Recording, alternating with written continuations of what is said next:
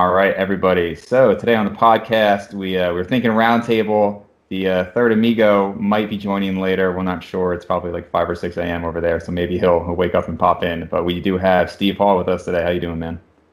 I am very happy to be here. It's always fun chatting to you, Dave, and obviously like having Jacob here as well when he can make it. He's normally good at bullying me, uh, and I'm just like I just, I'm terrible at banter. I literally told a load of people day. I was like, I just I could never do banter. Like it's such yeah. it's an English thing. I can't do it. I just take it. I'm just okay. you know, I was actually looking at like our last conversation. So the last date that I think all three of us actually talked was it says on uh, on Skype here was last September, which to me I was like it's been over a year, which seems crazy to me because we've had I think four of the roundtables of all of us. Um, but then I think it seems more recent because then I had you and Abel together, and then I had you individually, or no, I had you and Pascal, and then I had Jacob individually. So obviously, like we're talking throughout this time, but I guess it's actually since we've all coordinated it.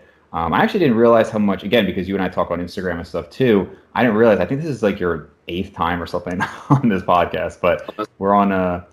I guess I've probably been talking to you in general since the summer of 18. It's just it's weird this whole podcast thing. I mean, I'm sure even for you, like how long you've been doing it, because to me it still seems like my new venture and to think that I've been doing it for more than two years, and I've had some people like you on, like you know, multiple times. I've had Lyle on like four or five times, and you realize like how much has actually gone on in those in that time span. You know. I it's funny you say this because I literally just had Evan Godby, if you've heard mm-hmm. that before, um, and I had him. I interviewed him like earlier this week, and I was like, the last time he came on was episode like forty in two thousand, oh, wow. and I was like, okay, it's wow. been a long. Time. Yeah. Who do you think has been your most frequent guest? Do you think it's like the 3DMJ guys? Or well, Mike Israetel's got to be, yeah, and then because we do the Q and A so frequently. After Mike, I'd actually be really interested to know who it is after Mike. I think Potter's slowly increasing just because I'm yeah. in quite, quite, close contact talking to Greg and like you are as well. He's mm. just such a guy and he he thinks about things again, and I'm really interested in people that think about things differently to yeah. how I do and how the rest of the kind of the crew do, and he definitely okay. does. He interesting takes on things that I'm like, oh, okay. Um, so yeah, I don't know who. It's definitely Mike, and then I don't know who it is after that. Actually. Yeah, Greg. I just had him on for the third time. Um, yeah, I like Greg a lot. You know, he's he's kind of like our age. He's got like a good experience in, in different areas. Um, yeah. He just sent me his ebook. I gotta yeah. I told him I said like you know my life is insane right now, but I'll, I'll you know at some point post about it next couple weeks probably. Um, but yeah, yeah, good guy, good guy to talk to. I was thinking, oh, did you see uh, the recent picture of Jared Feather? I just saw Charlie post about it, like from the back, his hamstrings yeah. and everything. Dude, what the hell is that person? like, is that the same species as me? I mean, that's ridiculous. It's it's crazy, man. His waist is so small, and his legs, his glutes, everything are just like. I mean, it almost looks disproportionate. It just it's just almost like weird, but in a very aesthetic way. Have you ever watched um, the anime Baki? No, I haven't. If you just Google Baki, he literally kind of looks like one of the characters, like this Chinese anime where these guys are all jacked and they're like, yeah. just all cartoon. And I'm just looking at these guys being like, they're the most aesthetic like creatures. They're like Dragon Ball Z, but on steroids. Like, yeah, know, yeah. And that's like Jared looks like a character from this show, literally, like almost like perfect in many ways. Which, yeah, I guess perfection's a bit far, maybe, but he looks. Yeah, it's no, but I mean, it, his arms were a weak point, right? And they look kind of they're crazy now. Yeah, yeah. He so, he said that when he's fully dieted, I think he said he has a 28 inch waist, uh, which is like mine is like just under 32 when I'm really lean. Like I have a pretty blocky waist, and I know I think you and I have kind of similar sized waists, so yeah. it just changes your aesthetics and your everything just looks so different. And do you know, you know, Paul? I can't. Remember, is it Paul Canoe? Is that yeah? Mm-hmm. Oh yeah, uh, yeah. He's got a similarly like freaky tiny waist, and I'm just yeah. like, hat like. yeah, he. I haven't seen him at the gym in a while, um, but he's like standing next to him with you know just like normal clothes on. You can tell he's muscular, but it's not like you know, I mean, he's he's big, but it's not like holy shit. But then he takes his shirt off, and it's like, dude, like, what are these proportions? You know, I mean, even when he was really not like skinny, but when he was had a lot less muscle, you could just see that potential was there structurally, you know. Yeah, you so, can. Some people are just blessed with that. Like, yeah, like you see, you're dealt with certain cards and you have to play with them in a certain way. And I'm always like, I don't know, if I've got these thicker joint, surely that means my maximum muscular potential is higher. Right, right. going to come at some point. yeah, right, exactly. We have Jacobs 2.0 in here. So uh, I think this is the second time. I feel bad, Abel. It's not that we don't want to talk to you normally. It's just you're you're basically like on the bench, and then we call you in when Jacob doesn't show up. I don't know why with that weird Australian accent. Isn't it better to listen to me? Jesus. um, but always great to talk to both of you guys. Obviously, I talk to you guys quite a bit. Abel, you and I talk pretty much every day. Um, Steve and I were just going to dive into my most recent podcast with Dr. John Jaquish. So, Steve, I had kind of cut you off and said, look, like, let's wait until we start recording. Um, that was definitely a controversial podcast. So, um, before I kind of delve into it, what did, what did you think? First impression of it, Steve? So, yeah, I, when I saw the guest, I was like, oh, like, I haven't heard of this guy, which is quite funny because I imagine he's actually quite right. big uh, but like in the niche that we're in, you sure. don't like I just don't see these people because they don't come into it. So I was like, oh, I want to hear him. And then when you kind of spoke and you started talking, I was like, it was interesting because you're like, I wanted to, but you don't know anything about me, like so right, right. Kind of meeting each other for the first time, which isn't normally how podcasts tend to go. Like you normally have interacted a bit right. with the person. Um, I thought it was like it was interesting hearing uh, you guys interact and talk. Uh, I think thought he spoke well. He felt he was like he came across, I think, pretty well. To be honest, mm. um, I had to go and see what the product actually was because yeah, right. Some of it sounded almost too good to be true, uh, and I mean, having seen the product, I would uh, kind of have that opinion that a lot yeah. of it seemed too good to be true. So yeah, I thought it, I, I, enjoyed listening to the podcast. Like it was an enjoyable listen, uh, but I don't know if like I'm going to go away and right behind me and. Did you happen to see my response video? No, haven't seen it. No. Okay, so I would. That one's gotten quite a bit of attention too. I would, if you have time, watch that one. It's like ten minutes, oh. and I, you know, give my like full thoughts on it all. Um, Abel, before I do, do you want to mention anything? I know you talked about making something yourself, so. Oh yeah, I mean, um, I, I think it was cool of you to get him on, as and when you showed me what the guy is about and what the product is, I was like, man, I, I would have a hard time talking to this guy on air because I would just have so few things in common with him. I mean, mm-hmm. I disagree with the whole philosophy, not the whole philosophy. I mean, the whole idea that this band tension based training is somehow superior to weight training, especially when he has a book with that title of weightlifting is useless or, or what's yeah, the name? You know, and waste of time. Yeah, yeah. As, as, the saying goes, extraordinary claims require extraordinary evidence, and mm-hmm. um, I think you did a, a pretty good job of it, considering that you pretty much feel the same way as well. But uh, for me, it, I had to pause every like two to five minutes because I just needed some breathing room because he was dodging a lot of your questions. He was uh, kind of arrogant. I, I don't think he came across that well. And uh, I was actually prompted to do a response video to your podcast later on once you got all the glory and the fame from your response video. Uh, so, yeah, some brief yeah. thoughts. So yeah, Steve, definitely I think you'll be interested to see my response video. But for the most part, my thoughts on it were so I heard about this guy like a year and a half or two years ago. He called himself the Iron Man of the fitness industry. Obviously, you know, the title is to draw attention, you know, weightlifting is a waste of time.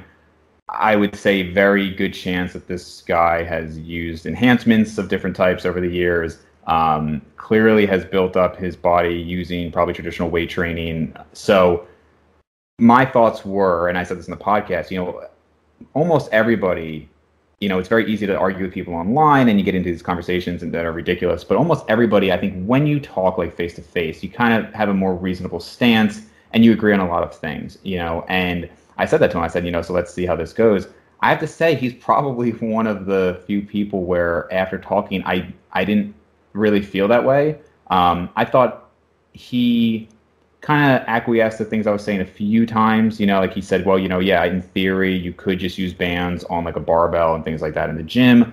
Um, but what I said in my response video is like ultimately like what do I actually think about his intentions because there's it's one thing to just be kind of naive or really believe in something like for instance I don't think Layne Norton with his like metabolic damage thing I don't think he was lying to people intentionally I don't think think it was you know he just strongly believed in it and maybe the evidence shows like okay maybe it's not a permanent thing or you know whatever but I don't think he was like being dishonest at all.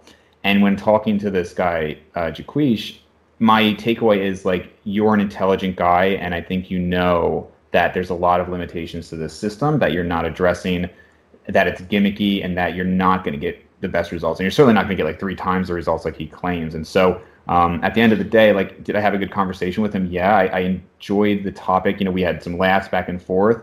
Um, but i do think that he's kind of a, a con there, and, and I think he and a lot of it he knows that what he's saying is kind of BS, and that's my my problem with it, and why I didn't feel too bad about making a response video because you know I appreciate you taking the time, and like I said, I would totally be cordial, and he even said like you know oh we could do another one, like not that I'd be totally opposed to that, but I I feel like it's really important for all of us as podcasters to maintain integrity and say what we believe and whether it's good or bad. And so that's kind of how I went into. it. I was like, you know what, let's let's have this conversation. I know you've got a big following. Let's see, but ultimately, it's not something I could recommend. And I actually got a lot of positive responses to it, even with the response video in an X3 like Facebook group, where a lot of people were saying themselves, like, yeah, I have the product, but he's still a scammer. You know, this is good because it's it's you know convenient and it's better than nothing. And, and I, I paid for it. More importantly, right, right, right but a lot of them still have the same opinions that we do about him and the product. Basically, they say, look,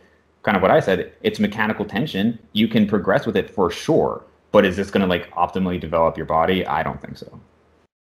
Yeah, I think just to, I just want to say because I think I was listening to it from just uh, it was in the back of like in the behind whilst I was like doing other work. So it was in terms of, and I can see why you enjoyed talking to him because I think he comes across relatively like charismatic and he's quite confident and speaks right. relatively well.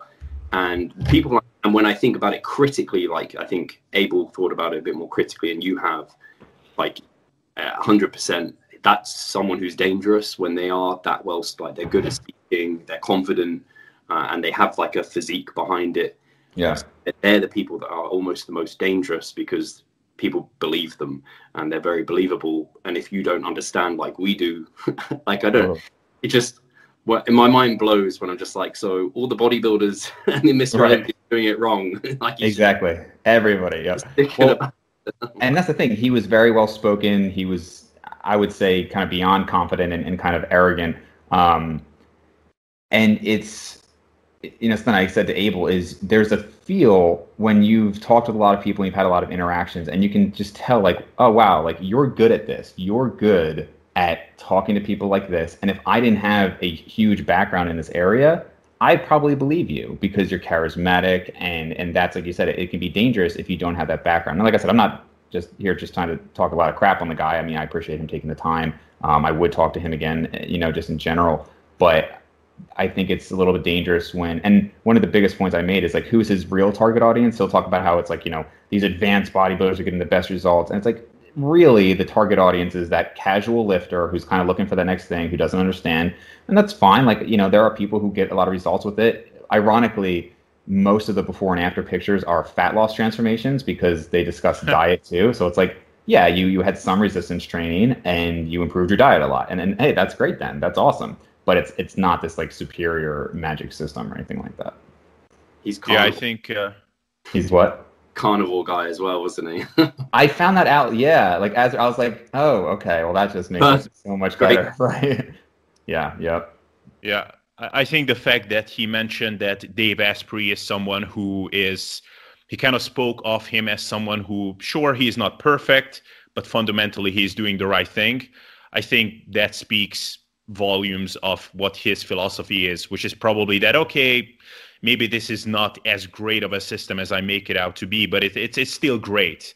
And um, yeah, I, am not sure that that's necessarily the case because you're selling a product which I just found out through your response video was 500 bucks. Yeah, I mean, yeah. holy crap!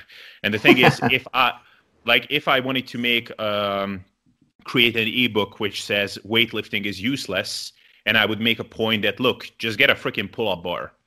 I would be, I think, closer to the truth than this guy, because with a pull-up bar and with just stuff that you can pack into a backpack, your entire upper body is pretty much to be covered. That's why people don't need to freak out during lockdowns if they cannot go to a gym. And if you do enough, you know, high rep pistol squats and lunges and step ups on a couch or something, you're going to create a decent stimulus. Is it going to be as good as a great hack squat machine and leg pressing, leg pressing heavy weights? No, but you can make up for that. And that's kind of the same thing that he's saying with the band rows that, like, yeah, it kind of has the perfectly wrong resistance curve for that exercise, but you can make you can make up for that. Okay, the fact that you can make up for it already suggests that it's inferior, right?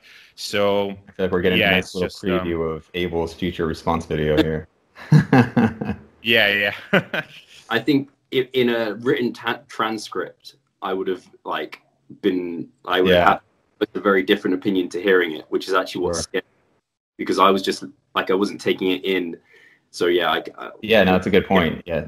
yeah seeing it in writing versus just like because there's so much more than just the words right so actually i want to get your opinion on one other thing here so um, i would have to i think i have to space out controversial podcasts a little bit but um, you know somebody had talked to me about having jason blaha on and it's funny because so I, I was thinking about it and i was thinking about this like before we started recording um, because the difference between you steve and jacob and myself is like your podcast like, like it's pretty much everything you do is online coaching for the most part right?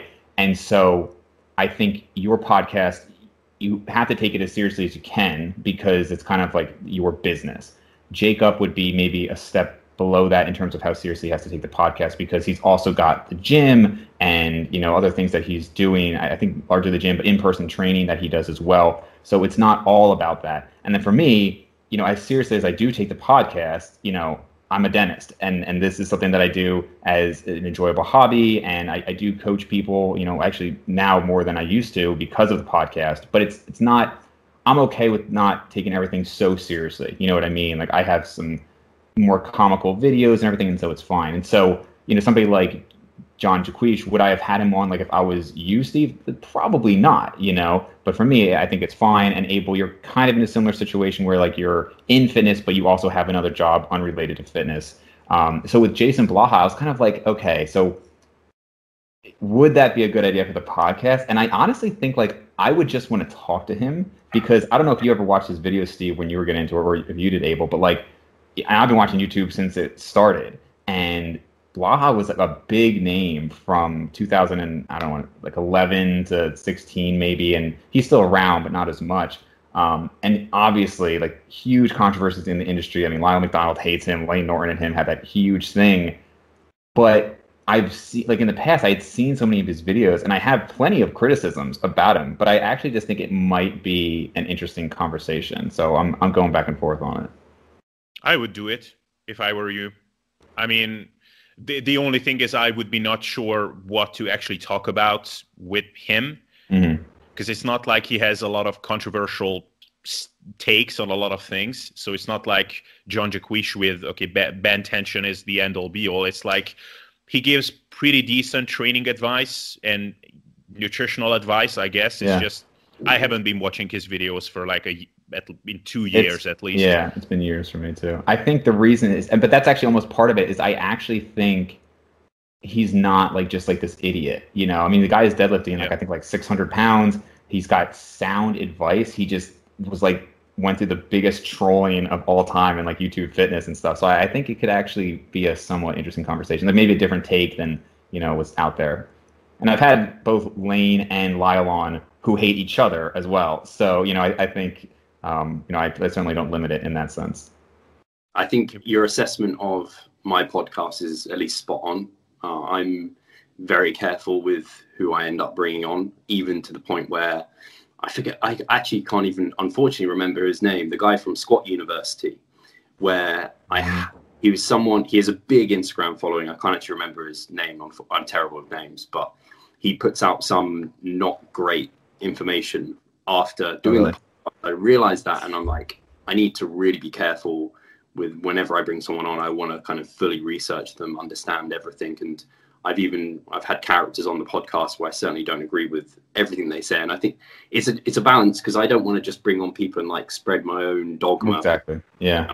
So you had the guy on from Squat University, and later you saw that he was putting out some questionable stuff. Yeah. So, and I think there's partly because some of the content he spoke about in the podcast was like, you know, I don't know. You've probably had it where you're speaking to someone, you're like, okay, and you're like, yeah, hey, that right, look, right. shit. I really just I think it's called Aaron Everett, maybe or something. Um, kind of sounds familiar. But yeah, it was, it was various points in there. I mean, mostly it was good stuff, and I think he mostly puts out good information. But you know, there's sometimes people that they just have something that's just a bit like, oh, that just doesn't seem right. like based. So it's challenging, actually. I think as a podcast host in some ways, because you, yeah, again, you don't want to just. I sometimes find myself, I'm like, am I just confer- like bringing on people to confirm my own bias all sure. the time? Which is. Well, I think also you have different people on for different reasons, right? So if Helms or Scott Stevenson on, it's like I'm we're diving into the science, right? And and that's what you're looking for. You know, I've had some powerlifters on where I'm like, you know, I'm not looking to you as an intellectual resource. You know, yeah. you're super strong and accomplished, and that's awesome, and we're gonna talk about that. But like the information I'm getting from you and, and why I'm having you on, it's just different. You know, and it's I think it's different reasons. And for me, I have a pretty broad spectrum, but you know, with you, not that you don't, Steve, but you are it, it's very educational, right? Like that's kind of the point of yours, and and I think that's great. You know, you really focus on that, so you may be more limited in who you can bring on, and also yours is specifically bodybuilding for the most part. I mean, you, you branch out a little bit, um, whereas you know, for me, I mean, I've even considered at some point just again like the nice thing with the podcast is being able to talk to people who you maybe not would not have had access to before where i would be fine branching out to like something that's specifically just health or, or even you know other things if, if they were interesting enough to talk to you know yeah it yeah. becomes a uh, sorry, just wanted to say it becomes a really kind of fine line or a fine art once your podcast is very intimately tied with your business. Because, for example, Steve, you guys at Revive Stronger, it's pretty clear that you have a philosophy on training and dieting and structuring it in a certain way. And if you have someone on that is, you know, has reasonable takes but is in a completely different way, then either you have to be willing to be pretty disagreeable on your podcast or it can actually become confusing to your own audience. It's like okay you're endorsing something like this which is clearly not in line with what you're doing. Um, mike matthews for example muscle for, for life who by the way i respect more than most people. He's kind of a role model for me in many ways mainly in like business stuff. But with him, I found this a little bit frustrating in that he got on people who disagreed with him on a couple of things. Like he was big on training a muscle group one time a week, for example, for a long time. And then he had someone on who was talking about training more frequently. And he would not disagree with them. He would just kind of find an in between solution where he would just interrupt them all the time and not let them finish their sentences. So it's like, he made it seem like they all agree on everything. It's like, yeah, yeah, well, you can train more times a week, but of course, yeah, you need I, a very, very free schedule for that, and it's not feasible for most people. Anyway, next topic: protein intake. You know, and it was like kind of frustrating to listen. I heard him talking with Ben Pakulski. I don't remember who was on whose podcast because they both had podcasts, but you know, Ben Pakulski uh, seems to believe that genetics just don't matter at all, and that he has shit genetics despite being, you know, like a top ten Olympia guy. He might have even been top six at one point. Um, and Mike Matthews said, like, you know, but yeah, but like not everybody can do that. And Ben was just saying, like, yeah, like, you know, if they worked harder. And then I think Mike was just like, all right, I'm just going to drop it. I think, you know what, he was on Ben's podcast. And I think he probably, if yeah. you're a guest, like, you don't want to be a jerk and, and, you know, people are taking the time to talk to you. But yeah, it, it can be tough when you really disagree. I'm a pretty disagreeable person, so I don't mind doing it. but I, I understand why people do it. It's yeah. amazing, Dave, that you still call people out when they skip the genetics topic. That you do that every time. I I love that about you and your podcast. Like when you had Brian Whitaker on recently, and he started out on the well, Doug Miller is as big as he is because he's so precise with his nutrient timing and whatever. And I was like, my brain started boiling, and then you called him out. Perfect. I'm glad, I'm glad somebody's appreciating it. Uh, by the way, Steve, are you sponsored by Resilient Nutrition? Is that our nutrition? is that their shirt there? It is the shirt. I'm not sponsored by them though. Oh um, man, so just I giving just, it for free. Yeah, happy enough to have a T-shirt. Your body space is worth a lot, man. You have like thirty thousand followers and subscribers. You got to get money for that. I told him I will yeah. share everything he wants as long as he sends me some resilient nuts. That's all I want.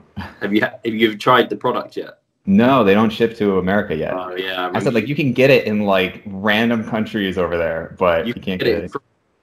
You can't get it in France. You can't, no. Just because someone messaged me and was like, I was trying to order it, but I can't get it in France. Really? Interesting. no, kind of random. Oh. So I want to be sponsored by Walden Farms. what do you guys think about, uh, you know, actually taking that topic seriously as far as band training or just variable resistance? So chains, bands, you know, you have guys who I respect, like John Meadows, who actually does incorporate reverse bands and banded training into their hypertrophy work. Obviously, that type of um, resistance has been used a lot by guys like Westside and powerlifters. It seems like even powerlifters have kind of gotten away from that. You know, the chains and you know Westside, like I said, it was like a huge thing. Um, I mean, they would load up to incredible weights, and so that like at the top it's just you know maxed out, and then at the bottom you're, you're you could be taking off three, four, five hundred pounds at the bottom. Um, do you guys incorporate that at all? I know neither of you are like super focused on just strength training, but have you even tried it? Steve, you can go ahead first. Okay. Uh, so yeah, the banded stuff, I can only really talk in terms of hypertrophy because I just never look at strength or do any strength training, so I can't really comment on that. And I, I think it, I don't know, maybe it has more applications there in terms of for hypertrophy. It's interesting because it's actually in the last few years, at least to my eyes, has become something quite popular. At least, eh, or maybe a trend that comes in and kind of goes away again, where people are banding up everything and maybe even more now with COVID because you have to do home workouts and stuff. So yeah, and because um, people are often using it to kind of level off the kind of match the strength profile to the resistance curve. If I've got ter- that terminology right, I don't know. Because um, yeah, they're, they're kind of reverse banding a hack squat because kind of the hardest position is the bottom, and then it gets really easy at the top. And I can see the kind of the the idea behind it, and I understand that. Having tried it, I'm not sure it's kind of like a game changer or something magnificent. I more so utilize it now and then as variation if I want to, but it's another thing to have to think about, like in mm. terms of setting it up and remembering the the bands. And if I don't know, you forget them one session, it's in your mesocycle. It's quite a big change from having yeah. bands but then not having anything. Uh, and I I'm not aware of much research on it at all in terms of like actually trying to find evidence for it. So I think there was only one, and they kind of looked into it in mass, and it was like pretty equivocal to whether yeah. I'm using it or not using it. So I don't tend to program for clients again because I don't expect them to have bands and carry them around. If they want to try it, I'm more than happy to kind of have it as a variation. I think it can be useful for potentially like, I don't know, if you've got a bit of a back injury or something, maybe yeah. kind of softening the lower position and making that a bit more comfortable could be okay. But I mean, there's probably other workarounds like that you can utilize, like using a leg press or something that's not going to axial load you the same way. Right. So my opinion is I can see the rationale. I need more kind of convincing evidence probably to utilize yeah. more because it's another inconvenience. And so mostly just use it as a variation. Right. Yeah, I I myself had a short phase when I was just banded bending everything in sight. And hmm. um, I think just uh, logically thinking about it for presses, it makes a lot of sense. I mean, on a, a bench press, the sticking point is somewhere here, you know, as you're like coming off your chest, and then it gets easier again at the the lockout position. So if you were to, for example, you do a set of eight, one rep in reserve, and then you just do a whole bunch of partials at the very top, you could do a bunch more reps. So if you're using the bands, you're equating the whole strength curve, and then it's kind of equally hard throughout the whole movement. So I think it makes a lot of sense. The reason why I stopped it is because it was just a pain in the ass, and uh, people were looking at me weird in the gym all the time, and um, it was like, man, does it really worth it? Uh, I so I have kind of janky knees. They tend to act up quite a bit on certain movements, like on deep Smith machine squats. So for that, it was kind of handy that I could use a lighter load or or actually a heavier load still and uh, then it was easier in the bottom if you're if i'm reverse banding it so the band tension comes from the top but uh, the problem is is that it's just really difficult to find the right band tension and that's just something that you kind of have to feel around. So you're going to use a band, and then okay, now it's like way too little tension at the bottom. Okay, now it's not enough. So you kind of have to be pretty precise with it. And there are some pretty good devices for that. So if any one of you guys, I know Steve, you had him on Joe Bennett, the hypertrophy yeah. coach. He recommends this little. Uh, what is it called? Uh, a daisy chain or something like that. So that's something that allows you to adjust how high or low the the band tension starts. So mm. then you can kind of work around it. But I just find it to be too much of a pain in the ass to keep on using it. But there was a period. If you look at my Instagram, I was doing leg presses, Smith machine squats, Smith machine bench presses, everything with bands.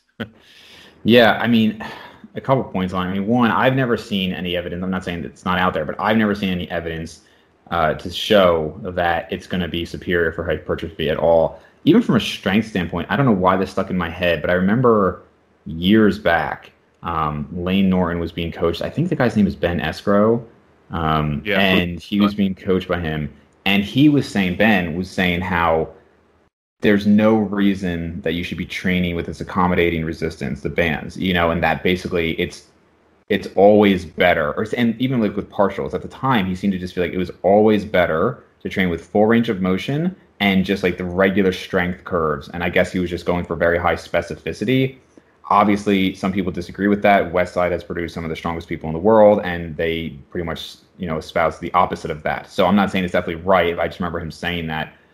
I think, we, like you said, it's, it's very hard to, you know, it's more to bring. I also think it's hard to keep track of because bands can lose tension over time. So, you know, I have two Elite FTS like black bands, and I don't like one of them I was using for um like traction, you know, where like you like kind of like pull the muscle away a little bit just as a kind of like a rehab.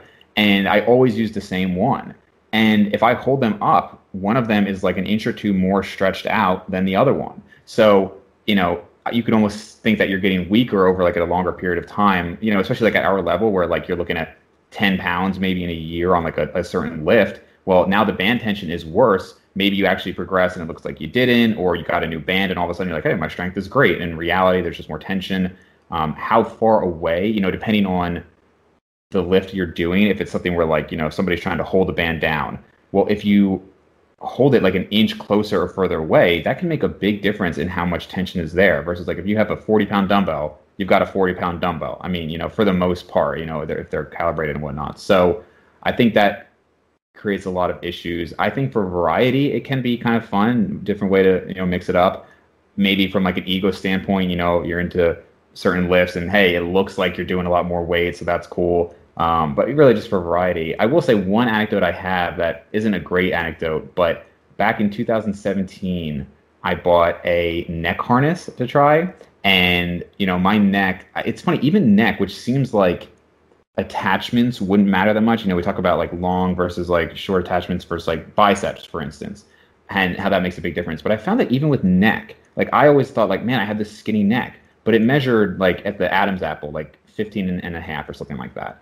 And then I would like look at my brother and I'd say, you, you have like a thicker neck. And it would be like the exact same measurement. So I don't know if it's just like the length of the neck, whatever, but it, point is it, it still matters. Hmm. so I bought this thing just to try it. And I just did it with bands for the first month. And I was progressing every time I did it, I progressed. And I it felt good. Like when I was doing, it, I was like, this actually really feels like it's hitting the muscle. And after one month, no growth at all. And so I was like, well, I'll give it one more month, but like it just seems like it's not going to happen. The second month, I then went to weights and I'm like ready to stop because I'm like, okay, it's been two months. I'm just going to stop. Took the measurements and it was up like a quarter inch. And I was like, damn, like I did not expect that. Since that time, I've gained like just over an inch on the neck. So now I've gone from looking at myself and thinking, wow, you have a skinny neck to like, you kind of have a normal neck at least. so it's not as bad. But the point is, it didn't grow when I was using the bands, and it did with the weights. Now it was the first month that I was using the bands. Was I just, you know, developing that neural efficiency where, you know, I didn't actually need to build muscle? I could get stronger just kind of developing the motor patterns. Totally possible. I have no idea. But that's the only like direct comparison where I just did bands and then I just did weights. And so I never went back to bands after that because it just I didn't see a point. Perfect. Yeah. Com- combine them. There you go. right. I actually have a neck harness at home, and now I have the cable stack set up. So I was thinking of using the neck harness on that, but yeah, um, I don't know. I, am too scared of the whole sleep, sleep apnea thing, which uh, I know is a bit overblown, but I'm a bit freaking, too freaking out of that. So yeah, I definitely think it's overblown. I think, um, but you know, I mean, that's because I came from like a smaller neck. I mean, if you have an 18 inch neck, then I don't think you should probably do it. I actually also found that I haven't had like just from my profession, I'm like frequently kind of like bent over and like looking down, and I have significantly less neck pain since doing it. So even if I like, it was like you know, you could never grow anymore, or it's even going to go back, I would still do it a little bit just for it. Just seems to correlate with like a reduced neck pain there. I've never tried neck training, only traps. Never. Yeah. You know, I got to ask you, Steve. Um, it's like the third time I, I thought about it, and I just never asked you. You have great biceps, but I got to ask about this bicep curl form of yours because I've never seen anybody do this like where you go up and i'm guessing your rationale is that you know the biceps are involved to some degree in shoulder flexion it just even when i don't use weight that feels super awkward to me to like finish curling and then go up. But I guess it feels good to you. I just kind of I've wanted to ask you about that for a while. Yeah, so I never used to do it, and it was only until I saw Mike doing it, and I was like, I could see that being a Mike recommendation. Why are you doing this, Mike? he was like, well, the biceps assist with shoulder flexion. So then I started trying it. I just found I got just like it just kind of finished off the movement for me. I just got a better full contraction there. So I don't recommend it for everyone, but for most movements, when I do it, I just get a little bit more, and I don't yeah. feel it in my anterior delt. Whereas, like, I guess people would say that's where you're going to feel it potentially. And unfortunately, I do see people do it, and they're like lifting their shoulders all the yeah. way really high, and I'm like, that just looks like you're doing a front raise now. It's kind of like an all-in-one for me, where I just lift just a bit. So I don't know. I just get yeah. a better connection. So, so you really feel like it, it makes a difference for you? it it feels better than a like keeping yeah. the down. Yeah, I'll have to try it with weight. Maybe it'll feel different with weight because I do. There's oh, this is like I can show this on the camera here, but like when I curl up, there's definitely like a like you kind of go like this, and like you feel like you're done, and then there's like that that little bit of that, you know, and yeah, it's and that I do feel a difference, and not the weight I can use is similar, but there's like like I said, there's this, and then there's that little, but and maybe I'm wrong. When I'm watching you, it almost looks like you're like this, and I, will try it with weights because I haven't yet. It just, it just when I look at it, I'm just like, it just seems awkward. But obviously, I mean, it seems to be working for you. So. Yeah, I mean, I think the the Kassem Hanson esque uh, like technical breakdown would be is is kind of a recommendation against that because yes, the biceps are assisting in shoulder flexion, but then elbow, what is it? Elbow flexion is like the the bicep. So when you're doing the two to, together, I think that's I always forget which one is active and passive insufficiency. But when the muscle becomes too shortened, it cannot act activate anymore, basically. So that's kind of the reason why you want to lay back on a leg extension. Like if you were to do a leg extension and like, okay, this is going to be very awkward. Like do a leg extension and like pull your knees up at the same time, it would be very awkward. Like that's what happens when you're making a fist if you're trying to make a fist like this with your elbow with your wrist flexed like this you can't like it goes back up hmm. so it's, it's kind of like your the muscle becomes too lengthened or too shortened and i think the biceps become too shortened if you do shoulder flexion and elbow flexion at the same time but with that said what i did notice is so i did the same like behind the like the cable stack behind you type bicep curls. Mm-hmm. The Bayesian curl, I think Menno was the first one who really like popularized it. And my shoulders were always hurting when I was doing them. Like I don't know, I felt my front delts just couldn't resist the weight properly. And when I let my elbow move forward just a little bit while I was doing them, it all of a sudden started feeling a lot better, uh, both for my biceps and on the shoulder front. That so is probably there's that's kind of like you know, if you look at like an incline curl where you're kind of like leaned back on an incline bench, it's obvious it's like the exact opposite, right? Of like what Steve would be doing. It sounds like kind of like what you were doing with the cable, having it like behind you. And the same thing like a drag curl, like the idea behind that is in theory, you're isolating the biceps more, but I never felt like drag curls I don't know. It just didn't like in the same way you were saying, Steve. It's like that little bit of thing with drag curls. It was like I just didn't feel like I was completing the movement, you know, where you're just trying to keep the bar against your body like that. So if I had to pick the one, I, I would go with the additional shoulder flexion. Just again, just based on feel. Um, obviously, you know, I wouldn't say you have to stick with one variation all the time anyway. Yeah, I don't, I don't know the biomechanics well enough. Uh, I find the area of biomechanics is something I want to get better at. It's just finding a good resource. Uh, yeah. Uh, I feel bad saying finding a good resource because obviously N1, Coach Kassem, I do think he's got some great stuff to say. It's just sometimes I don't agree with everything, or I see other people not agreeing with everything, which mm. makes me feel a bit like, oh, why aren't they agreeing? I'm like, I want to have like the ultimate resource that's yeah. just like. Um, but with think, the, I don't like, know if he's got any. Go ahead. I was just going to say, just with the incline uh, curls and the behind, like the Bayesian style curls, I don't raise up on those because mm. that doesn't feel better for me. It feels better to keep it just the usual kind of. And that's so with I, a, is that with yeah. a cable? Yeah, with the cables behind or on on like an incline, I don't tend gotcha. to because when yeah, I do, it seems like it's feel, awkward with the cable.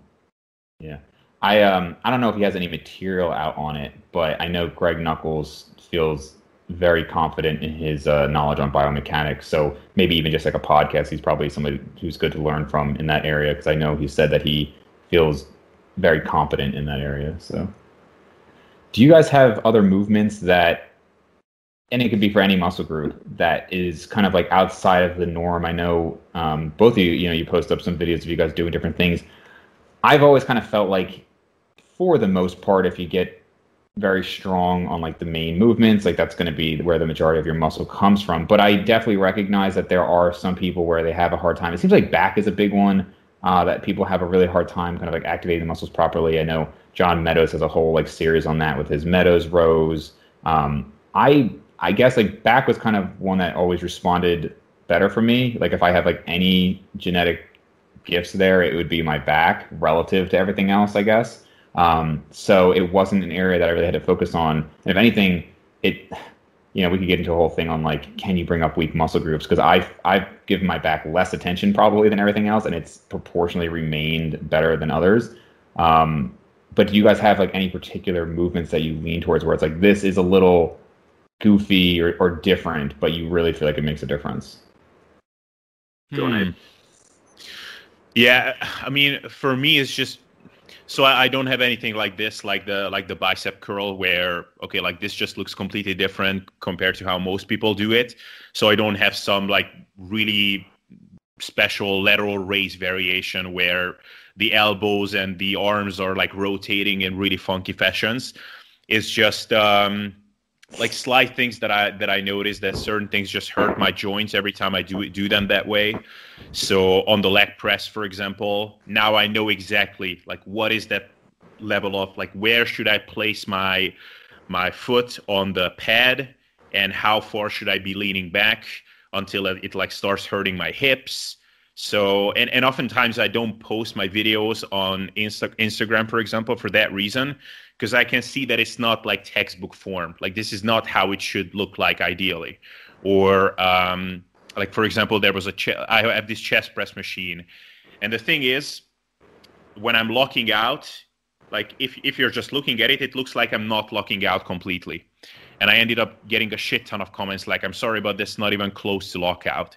but it's like it, you you can just feel like you could do that extra like one millimeter of movement but it just wouldn't really make any additional difference and you're kind of getting all the stimulus that you need from like as far as you locked it out so i have a lot of little things like that or whatever on the leg curl like how much i'm extending my my knee so a lot of small things like that but um mm.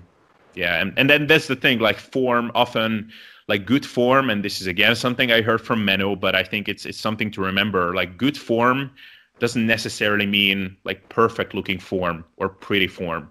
Like it's basically the technique that you need to do, use to get the job done pain free and to work what you want to get worked.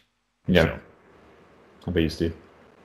I am really boring, I think, because I don't think there is anything apart from maybe the bicep curl. Um, there's nothing else I don't think I do that I I'm blessed with, or not blessed, I don't know, It depends, uh, with like big wrists, like big ankles, big knees. So I've never really had any particular niggles, and I can seem to get away with much like crushing them in whatever way yeah. I need.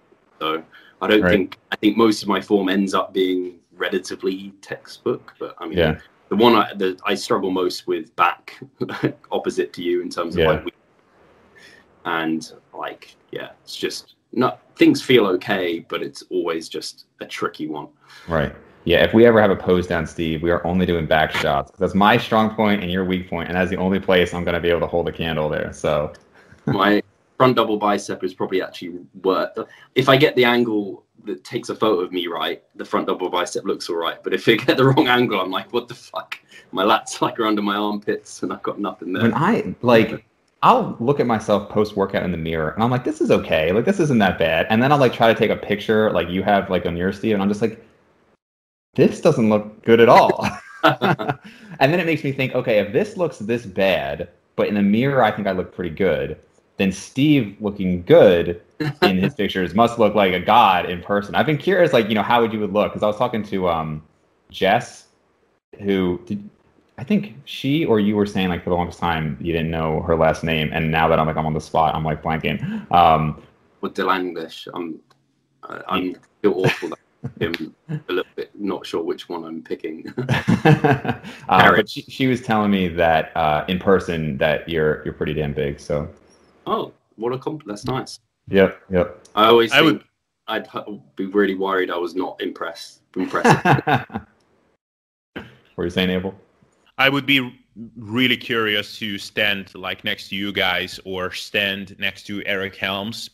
I would be just so curious to see how this all looks like in person. Because Steve, you you look great on your pictures, um, and I remember you posing with Mike Israetel. And I mean, just in terms of stats, he should be like a different human being. He's like whatever five six and a half. He's not five six, so important to point out.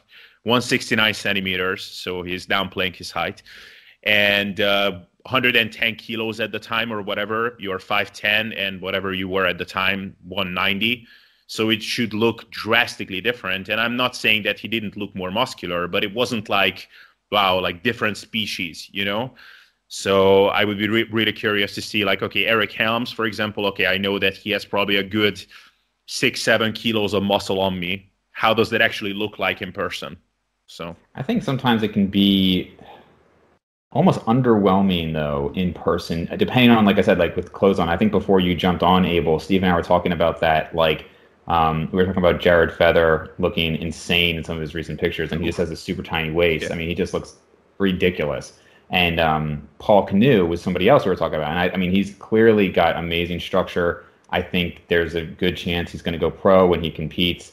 Um, but like seeing him in person, you know, with like shorts and a t-shirt on, like you can tell. I mean, this guy's got muscle on him, and I mean, like I don't want to downplay it. Like he clearly has plenty of muscle, but it's not like if you're wearing a loose shirt, it's it's not like if I met him not at the gym, I'd be like, wow, this is a huge bodybuilder. You know what I mean? Like, and I think with, with all of us and Eric Helms, like we're all within one to two inches of height and you know 10 to 15 pounds of body weight like the average person would probably see us and say like oh those are just similar looking you know white hair like white dudes with dark hair. You know what i mean? Like we're all just kind of like similar. So um, I don't know if it would be like a drastic difference, but yeah, when you get like on stage or when you're, you're doing like a pose down and you you have your shirt off and everything, then I think those small differences or even like medium differences really pop out, you know? Yeah, Yeah. Mike, Mike in person, fucking, he's huge. Like, just like you hug him and you're just like, what the fuck is this barrel? Just when I met him, he was wearing a gi, so I didn't really get to see. I just saw like a, you know, kind of like a square coming towards me, or you know, like a blocky dude. But But I think for us guys, we would all be comparable. Like, no one would look like, oh, you don't lift. You you obviously lift. We don't. right, yeah, you all look relatively muscular. yeah. Well, maybe if we have, I don't know when another like meetup is going to happen. I never went to any of them. I think you guys have both been to a few. Obviously, I don't think there's been any since COVID, but I, I haven't even heard of any being talked about. But I, it's not something I'm like really keeping in touch with all the time. We're hoping that Eric and Mike and et al. is going to happen uh, next year because that's what got cancelled this year. So Okay. That- it ended up being a podcast. It was actually quite funny how that ended up happening. It was like they were meant to come over and debate this topic, and they ended up it came, like came to fruition in a different way. oh, right, right, right. Okay, gotcha, gotcha. All right. Well, I uh, looks like it's just after three now on my end. I do have a coaching call. I got to jump on. Abel, I appreciate you being able to jump in here. I appreciate Steve being able to coordinate our times before we head out. Where can everybody find your stuff? Go on, Abel. Uh, SSD Abel on YouTube and on Instagram. And I'm revivestronger.com and revivestronger on Instagram.